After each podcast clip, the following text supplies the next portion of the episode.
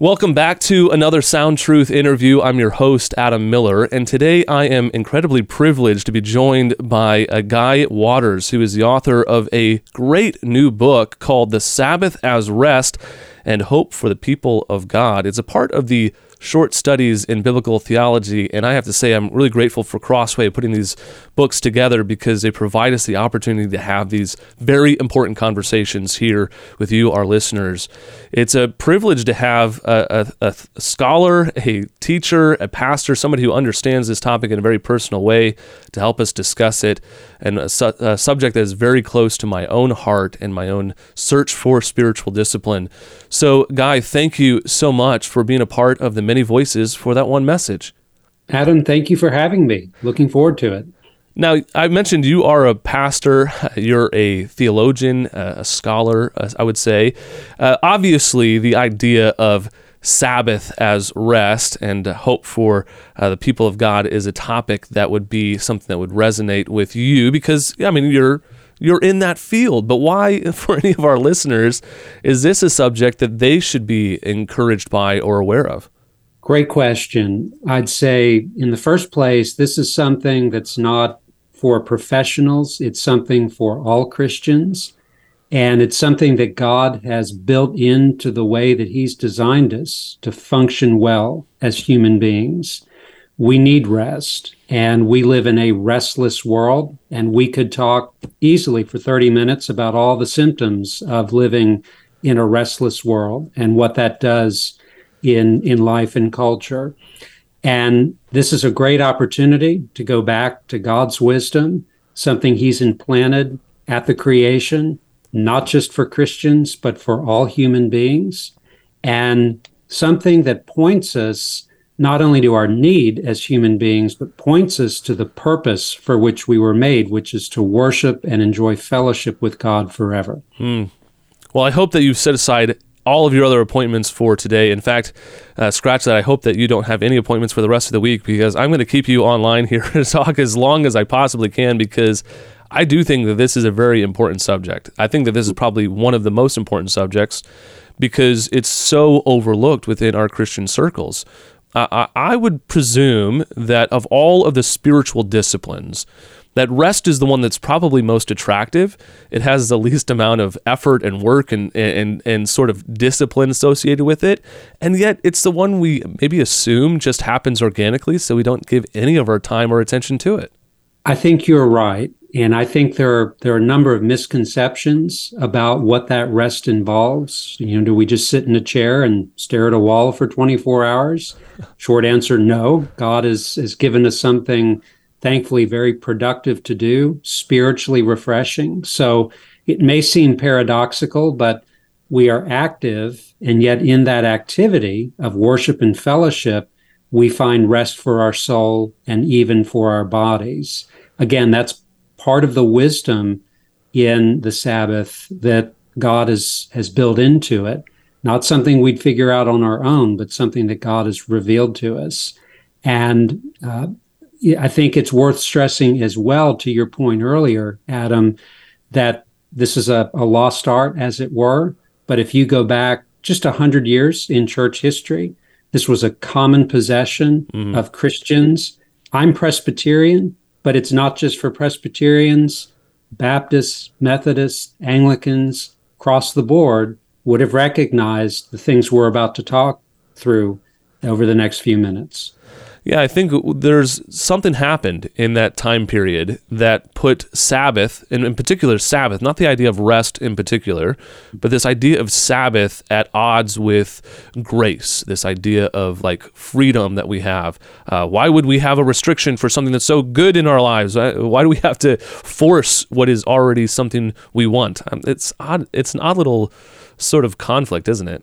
It is, and you even see in the, the Ten Commandments, not the first time the Sabbath is mentioned, but an important time the Sabbath is mentioned, just the form of that command remember the Sabbath. Why would God tell us to remember it? Because He knows we're prone to forget. We get caught up in the busyness of the other six days. There are a lot of competing concerns. Of course, the devil doesn't want Christians worshiping God one day out of seven. So we have to make a point of dedicating time and energy to set that day aside. It's just not going to happen on its own. Mm. So explain to us what is the Sabbath. Uh, best, I mean, obviously you've written the book on the subject, but uh, give us a quite uh, an easier answer to understand in, in, condensed detail. What is the Sabbath, and, and why is it important, even as New Testament believers? Great question. Uh, if if your listeners are saying Sabbath, that doesn't even sound like an English word. It's because it's not. It's a Hebrew word that's come into English, and it's a word that means rest. And we first encounter that idea in the opening chapters of Genesis, Genesis chapters one and two.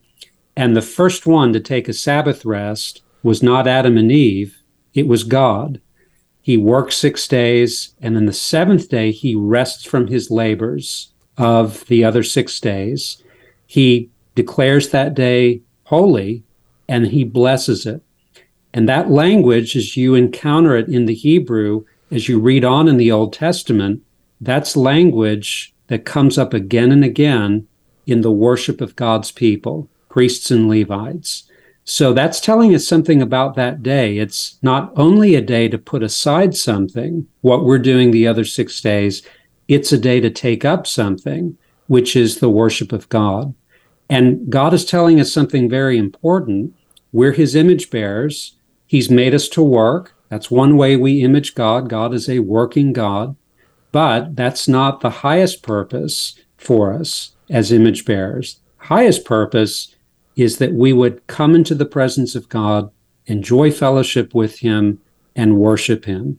And God wants us to know that's where He designed us to go. He wants us to remember that every week so that we never lose sight of the fact that the grind of the six days, as important as that is, is not ultimate. There's something greater, and that's mm-hmm. worship. Now, I grew up in a in a background that emphasized the importance of Sunday being a holy day. We never called it the Sabbath for whatever reason, uh, but it was a holy day that we were so, supposed to set aside for God. But our concept of of treating that as a holy day was always restrictive. It really didn't imply any of the positive or the the helpful, the restful ideas that are central to the idea of Sabbath. Um, but I, am sure, assuming that many of our listeners probably have a similar background, that they have either a negative idea of Sabbath or they have this uh, this restrictive one that seems very legalistic, and therefore they they kind of have a little bit of a pushback on the subject. I think you're right, and that's something that, in fact, we meet in the Scripture itself. Jesus confronting the Pharisees. Now, Jesus never overturns the Sabbath, never denies the Sabbath, but he's confronting the legalism of the Pharisees who are adding man made rules to what God has given. And of course, the, the germ of truth in what the Pharisees were doing is that God does want us to lay aside certain things so that we would be free to worship him. But they they went astray in two ways. One is then piling on rule after rule after rule mostly don'ts, restrictions, making the day a burden. And that's what Jesus says. You, you, you've made this day a burden, and that's not what God designed it to be. But forgetting that there's a greater end to laying aside things, and that's taking up worship, fellowship, opportunity to show mercy to folk in need, particularly fellow believers, the enjoyment of fellowship. All of that is really the heart of the day. And that's what was completely lost in the mindset of the Pharisees. And that Pharisaical mindset, I think we kid ourselves if we say, oh, that'll never happen to me. It happens throughout the history of the church. We're not immune to it. And if we're going to take the day seriously as we ought, we need to remember Jesus' words to the Pharisees. We need to remember to keep the day with the spirit of Jesus not the spirit of the Pharisees. Mm. I, I, like how you pointed that out. There's a sense in the one of the themes that we've been studying in our in our study this year in the book of Luke, the Gospel of Luke, is a central message from Jesus: deny yourself and take up your cross. And the Sabbath is a little bit of both of those, isn't it? It's a, denial of self, but not in the restrictive sort of way that the Pharisees had made it a denial of self. And it is a taking up of the cross as well, as we see Jesus in Luke 6, the next story, he heals somebody on the Sabbath. There's a sense that what we're doing is actually a, call to take up our cross and advance the kingdom of God in some way. Well, that's right. And on the Sabbath, this is the day we believe when God is meeting with us and he is calling sinners to faith in Jesus Christ. He's building up his people together. Uh, there's great kingdom work that's going on on that day. Now, I'm not saying kingdom work doesn't happen the other six days of the week. Of course it does. But when God says, here is one day when I pledge to be particularly at work, we want to take him up on that and we want to give ourselves fully to it. And yes, that will mean saying no to any number of things.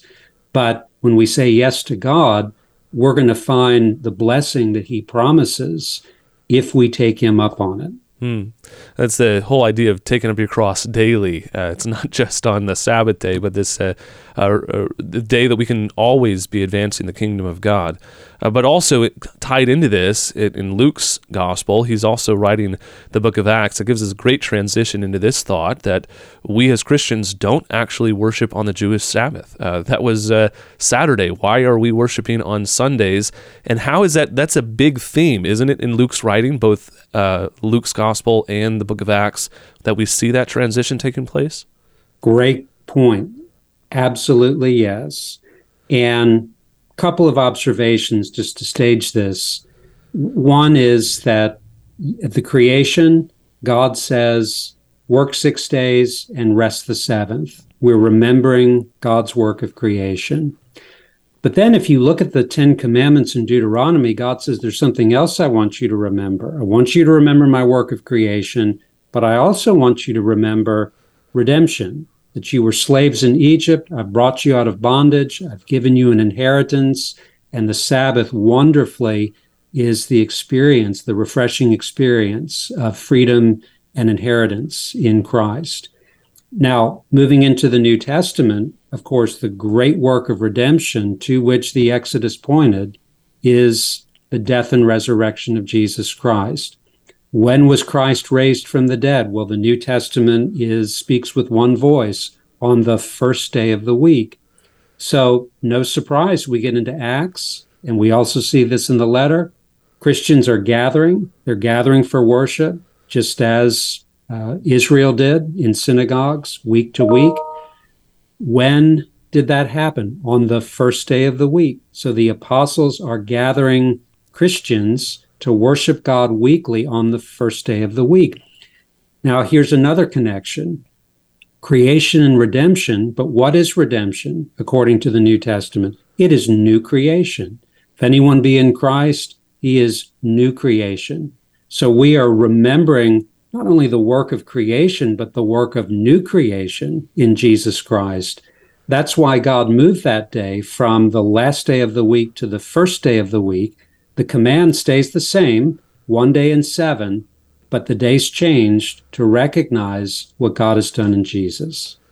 I think that's where we get a little bit of pushback from people who say, uh, well, the Sabbath is the only command not in the New Testament. Of all the Ten Commandments, the Sabbath is the only one that's not repeated. I hear that all, time and time again, but it is implied, isn't it?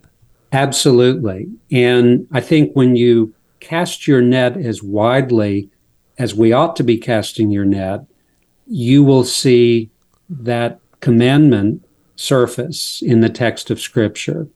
So Paul says, almost by the by, on the first day of the week when you gather in 1 Corinthians 16. I mean, it's just assumed the church is gathering and gathering for what? Well, worship on the first day of the week.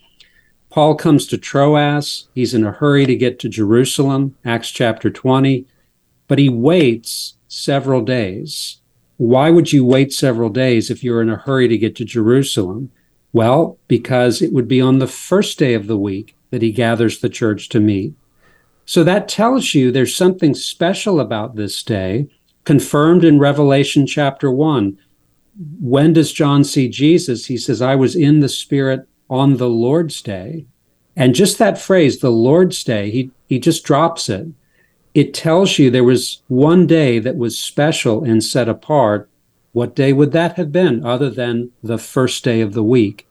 So, what the apostles are doing by their teaching and by their practice, they're guiding the church to observe this day as reserved and set apart to God, the, the counterpart to the last day of the week under the Old Covenant. Hmm. Now, how many of the restrictions of the Sabbath in the Old Testament do we carry over to the New Testament? Mm-hmm. Because it seems like we could fall into this trap where we're adding things that were certainly ceremonial and important in the Old Testament, but aren't necessarily the same being applied to our, our Sabbath day on the Lord's Day. Well, that's right. So you have to, in reading the Old Testament, to work through that distinction. There are there are certain commands or aspects of the commandment that are moral and carry over throughout the ages, and there are others that are unique to Israel that, that are ceremonial. So, for instance, the uh, execution of the man who gathered sticks on the Sabbath in Numbers, n- nobody's arguing that we ought to gather and haul out and execute somebody who's breaking the Sabbath. That's unique to Israel. That's something that was a, a typological.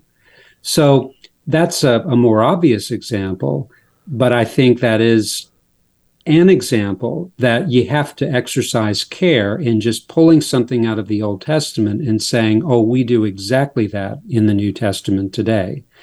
I think when you step back and you look at the New Testament, you see really two things. God's people are devoting that day for worship and fellowship, and that means they've made the decision to set that day apart from the other six days of the week. So if somebody is saying, well, you know, all of the restrictions are gone. We're living in a period of grace. Uh, therefore, uh, this whole intensive to make the Sabbath day, keep it holy. Uh, I can worship God anywhere. I can worship God on the mountaintop. I can worship God alone in my bed with my eyes closed and snoring a little bit. Uh, why? Why do we actually need to make an effort, a conscientious effort, of actually gathering together with other believers and making a special day of our Sunday? Well, I'd say to, to the, the first point you raised, yes, God can be worshiped anywhere in the world. And there's a sense in which all of life is to be lived in worship and devotion to God. So, yay and amen to that. The problem is, if you stop there, you're losing sight of the call in across Scripture, Old and New Testament, to gather together with the people of God at stated times to worship Him in word, in praise, in prayer, in sacrament. And God has done this n- not to burden us, but to bless us. I mean, that's stated as much in Genesis chapter 2. He, he has put his blessing on this day. So, our heart's desire is to be with God and to receive his blessing. Our heart's desire is to be with God's people and to enjoy their fellowship. So duty and desire come together wonderfully. And eternity is going to consist of being in the presence of God, worshiping Him in company with saints and angels from across the ages. So this is a dress rehearsal for what we're going to be doing for ages and ages. And that ought to be something we thrilled to do. Um, I think that something that's really important about this is that the Sabbath was made for man and not man for the Sabbath, right? The the most important component here is is when Jesus is talking about the Sabbath day, he talks about what David did wrong. You know, Hosea 6 6, God desires mercy rather than sacrifice, all of these things. He is, it, the Sabbath is not the, the pre, pre-ultimate point, right? But that also means that there's some implication there that you and I need a Sabbath in some way.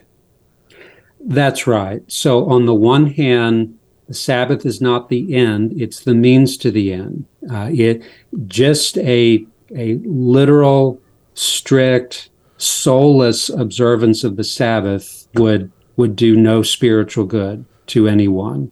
But we don't disregard the Sabbath.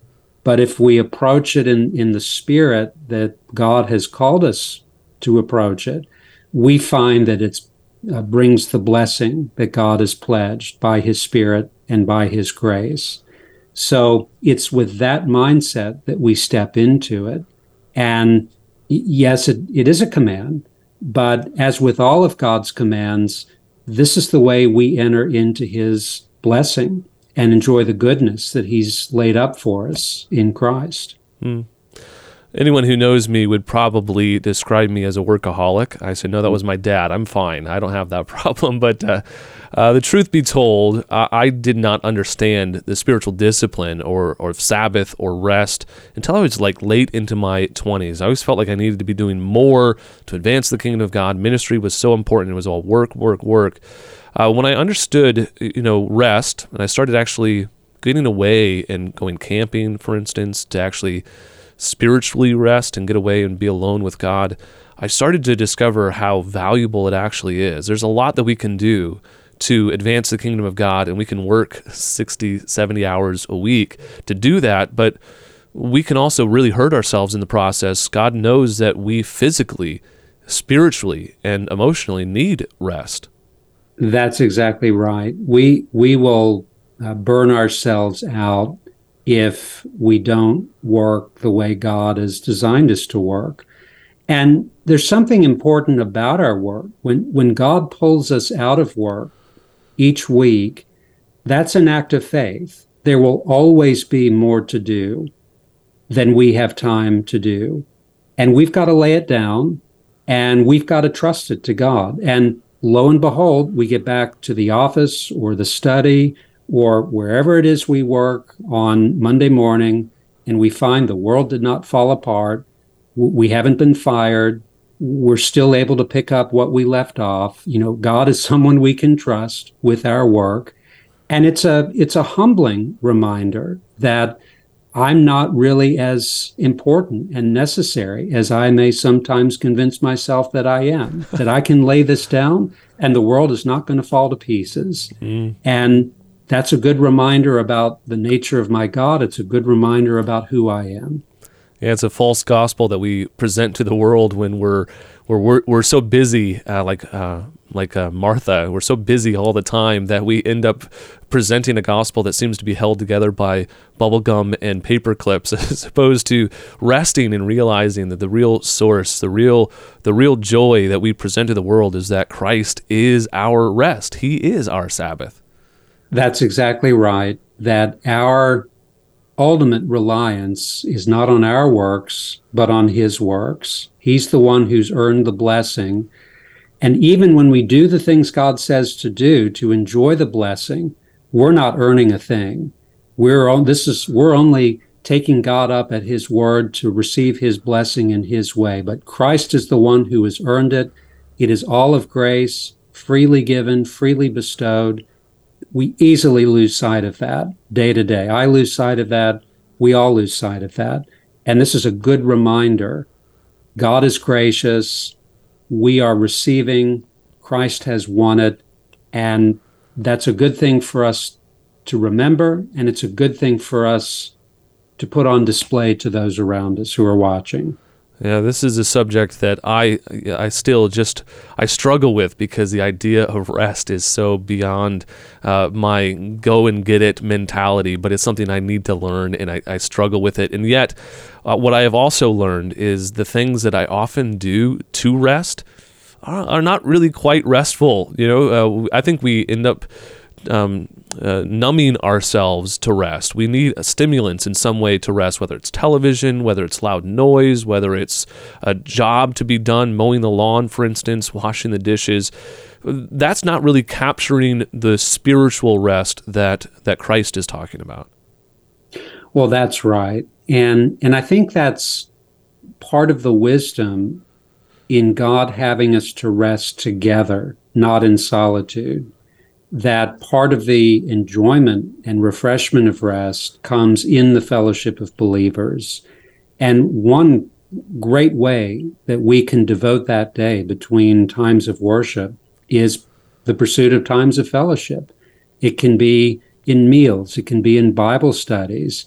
If there are older members of the congregation who are in nursing homes, go and visit with them, read scripture to them, pray with them, just talk with them, be with them. Uh, there, there are lots of good things we can do that will serve others and bring refreshment to us. But the theme here is that um, much of this is done with other Christians. Now, I'm not saying, of course, there aren't times and necessary times on the day when we ought to be praying and meditating and uh, spending time with the Lord, but uh, we shouldn't say that the whole of the day is to be uh, lived out in solitude. That that's not true either. So we we want to have that time where we can approach God privately, one on one, but we don't want to neglect the gathering with God's people in worship and in fellowship. There's mm-hmm. great blessing there. You mentioned before at the beginning of our conversation that we live in a chaotic world, where we're living in a world that is restless. Mm-hmm. And in that, we have a message that is about rest. It is in stark contrast to the world that we're living in. But how do we recognize that? How do we differentiate those messages that we receive on a daily basis from the world and from the Word of God to rest in a world that does not even comprehend what real rest truly is? Well, I think you you've put your finger on the challenge, and I think we we have to remember just in, in just the way you were saying, we we have two competing narratives here. One is is the world's narrative. Uh, this is who we are. This is what it means to flourish as a human being, and this is where it's all going. And Ecclesiastes tells us exactly where that gets us. It's vanity. And then there's the narrative that emerges out of Scripture. This is who God is. This is who we are. This is what it means to flourish as an image bearer. And this is where we're going as human beings. So, step one is to remember I, I can't hold the two together. I've got to take God at His word. I've got to believe Him and live by His word, and then gather with like minded believers so that we can pursue this calling together. That's going to be the very first step in trying to carve out some order in all the chaos that surrounds us. For any of our listeners who struggle with this idea, uh, maybe their struggle is I I have so many things to do on six days a week. When it comes to Sunday, the last thing I can do is give more time to gathering together with other people, worshiping. I've got to rest, and that's not restful for me. So, what would you say to that? Well, I was once wisely advised that observing the Sabbath does not start first thing Sunday morning, mm. it starts first thing Monday morning. So, you're ordering your time those six days with a view to I'm going to get to Sunday, and this is going to be a day that I'm looking forward to for refreshment, rest, and worship. God has said, Six days you shall do your work. That means God has given me enough time, six days, to do everything He's called me to do. And if it's not enough time, either I'm doing more than I need to be doing, or I'm not using my time well, or both. So I think the first step is let's let's sit down, sit down and give an honest appraisal. How am I using the six days that God has given me? Am I using them the way that He wants me to? And when I start putting that in order, I think that's going to make Sunday look a lot different. There's an interesting correlation between Sabbath and tithing and uh, the, to the same effect that both of them are Old Testament, and a lot of people have a hard time bringing them into the New Testament. But there is this significant connection between the two that symbolizes we ought to be giving God the first fruits and trusting God and resting in God to provide us, seeking first the kingdom of God and his righteousness, and all these things will be added to you. That there is a, a sense that that ought to be the priority, and the rest ought to follow suit. Well, that's that's a great point. When we give generously, sacrificially, voluntarily, we're declaring that God is Lord of our pocketbooks, and that's a countercultural narrative. And when we, that's a very frightening thing to to hand over that sum, and uh, we're putting it in the Lord's hands. But we learn over time, oh, he he is eminently trustworthy And the Sabbath would be the counterpart in time. God is Lord of our pocketbook, He's Lord of our calendar. We're not master of our calendar, we're not master of anything. And when we trust our time to God, again, that can be a scary thing it's to start, but we find, oh, God is is more than trustworthy. I can commit to Him my time, and I will see those promises He has made to me realized uh, in my life. But I got to take Him at His word. Hmm. And for any of the quote unquote Marthas maybe that are listening, uh, that they're, they're there on Sunday every single week. They haven't missed a day. They haven't missed a single Sunday school lesson, a single sermon from their pastor. Uh, but they don't feel that sense of rest that we're talking about. And, and there's a there's a sort of disconnect, a dissonance that's happening there. What, what sort of wisdom or advice do you have for that individual? Well, it's I can resonate with that myself, and I think a lot of Christians can resonate with that. You know, there there's a lot of activity um, involved in what we do on Sunday, and it may not feel restful at the time. But I think a couple of things to bear in mind. One is don't discount the cumulative effect that over weeks and months and years you know, God is building us up, He's strengthening us. We can look back and we can point to specific sermons or specific interactions with believers or a hymn that struck us in just the right way. And if we hadn't been there, we would have missed out on that. So the the moment is not always the best measure of trying to answer the question is this restful or is this doing what it's supposed to uh, sometimes we've got to take the long view. And I think looking back, we'll see that yes, God has been very much at work and active. I think as well, I, am a very task oriented person and I look for boxes to check and then I move on when they're checked. And there's a danger in bringing that mentality to anything God calls us to do, much less worship and the Sabbath. And that can very easily fall into Phariseeism at that point, thinking that if I just, if I'm in my seat, I check the box, all, all is done. And we need to remember we, we are unworthy servants. We are here to receive. We are resting on God, looking to his blessing. And we ought to bring that spirit into worship. We ought to be praying, God, uh, bless this hour, do something that you've promised to do and let this not be something that's formal or mechanical or rote. Um, w- we constantly have to be coming back to that. I mentioned this before at the beginning of our conversation, but of all the sort of spiritual disciplines, the ways in which God has laid out for us are things that are good for us, that are fruitful for us, that are beneficial for us. It seems like Sabbath and rest is the most accessible, and yet the one that is often most neglected. Um, and I, I don't even understand in my own heart that restlessness, why this is so difficult to actually wrap my mind around the need for Sabbath, the need for rest, when it is right there presented on this open platter that I can just appreciate and enjoy. But there's this something inside of us. I think there's some of our listeners probably feeling the same thing. Well, that's right. And uh, again, we're not getting much help in the world around us. Uh, we're we're seeing some of the fallout from abandoning any sense of rest, much less spiritual rest but you're not really hearing voices in the world saying, let's go back to scripture and see if we can sort this out from the beginning. So th- that's why we need to go back to the Word of God. And everything in the Christian life needs to be rooted and grounded in the Word of God. It's not an easy task to do, but that's that's what we have to do. All the more so in the world in which we live giving ourselves time in community, time in fellowship, and time even just to sit with the Word of God and, and meditate on it and process the Word of God.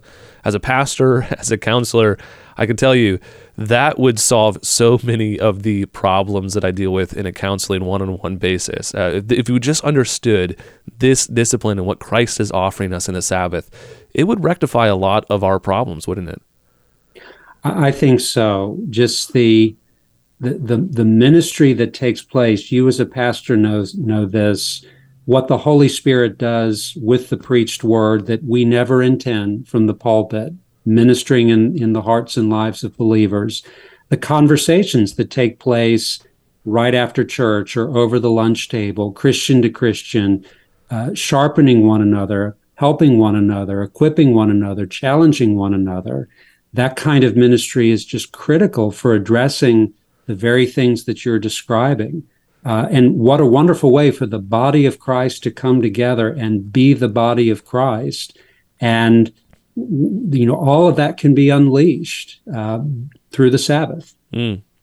It's such an important subject and one that uh, for the past dozen years or so has been a very prominent one that I have been chasing after, still feeling like I can't quite wrap my mind around such a beautiful gift that God has given to us, but such a valuable gift all the same. Could I ask you, as a as a pastor yourself, would you pray over our listeners and, in particular, your readers who who are struggling with this issue, as I've been struggling with this issue, and just knowing the comfort and the grace that God has given to us in this mm-hmm. this teaching on the Sabbath?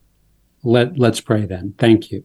Heavenly Father, we are grateful that you have made us and designed us to worship you and to enjoy the blessedness of communion with the living God. And we thank you all the more that though we have in Adam fallen into sin and ourselves rebelled against you by nature, you sent your Son, the Lord Jesus Christ, to live, die, and rise again for sinners that we might be reconciled to you, counted your friends, brought into your family, and have everlasting access to you in Christ and by the Holy Spirit. And we thank you for the gift and the blessing of the Sabbath. We pray that you would give us clarity as we study the scripture and that our beliefs and our practice would be rooted in scripture alone. We pray as we wrestle through these things, that you would give us the clarity that we seek and need. We pray that you would give us the grace to be faithful, to take you up on your word, uh, to lay down what you've called us to lay down, and uh, to take up what you've called us to take up. And we pray that we might uh, experience some of that blessing that you have pledged that comes in worship and in fellowship. And we pray that we would know that more and more. And we pray in everything that you would be preparing us as pilgrims on the way. This world is not our home, our citizenship is in heaven. For that everlasting rest that you have prepared for us in Jesus Christ, give us foretastes of that feast to come, week to week, until Christ comes for us or we are brought to him, whichever should come first. And we ask all of this in his name. Amen. Amen.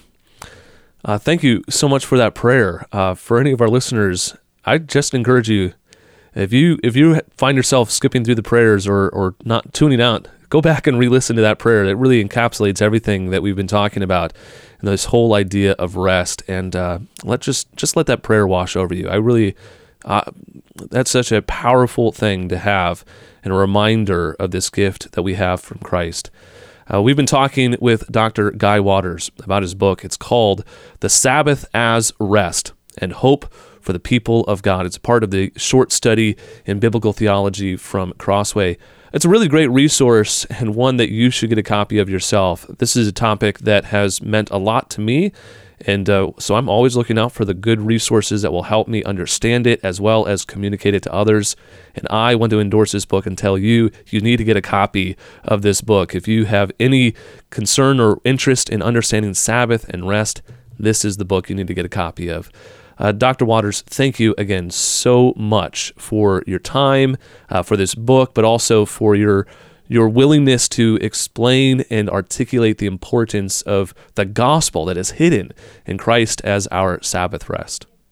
Thank you. It's been a delight to be with you. Really enjoyed.